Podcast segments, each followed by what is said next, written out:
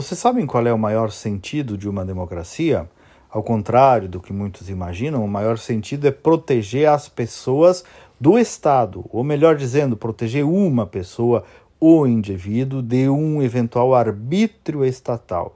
Claro que o Estado é importante, ele serve à sociedade, mas você já se viu aí numa posição em que você está de um lado e do outro lado está o aparelho estatal? Você já viveu o tamanho desse peso contra você, sua empresa, sua família? Uma cobrança tributária, sei lá, ou então um processo judicial qualquer, um agente de trânsito, um agente policial, a negação de um direito pessoal empresarial. Claro, Todos têm seu papel como órgãos de fiscalização e controle ou de julgamento, isso ninguém questiona. O que trago aqui é a diferença de tamanho entre o aparelho do Estado e o indivíduo e por que são tão importantes as garantias individuais. Eu, nesses anos todos, para dar o meu exemplo, confesso para vocês, eu tive um único processo lá durante o governo Sartori, como secretário de comunicação e chefe da Casa Civil, e agora tive um como empresário. Na verdade, é muito pouco, até comparando que a, com a maioria que tem essas posições.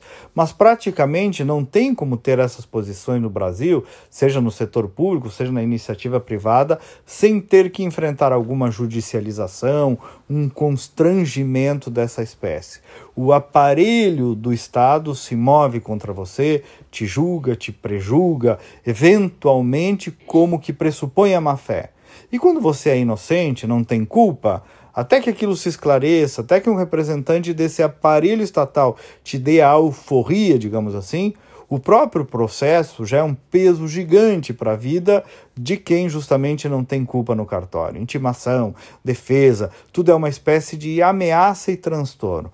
Por isso que existe a presunção de inocência, o devido processo legal, o direito ao contraditório e ampla defesa, porque do lado de cá do balcão, do lado dos mortais, nem sempre pode estar um culpado, um bandido, um equivocado. Às vezes, o equívoco está do lado de lá, do lado de quem aponta o dedo. Então, como eu disse, o Estado tem evidentemente que cumprir o seu papel por meio dos seus agentes, mas sem jamais esquecer de que o lado mais fraco é o lado do indivíduo e é para protegê-lo, como eu disse, que especialmente existe a democracia.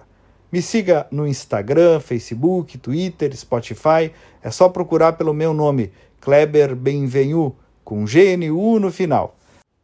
Bom final de semana, até segunda-feira e vamos com fé.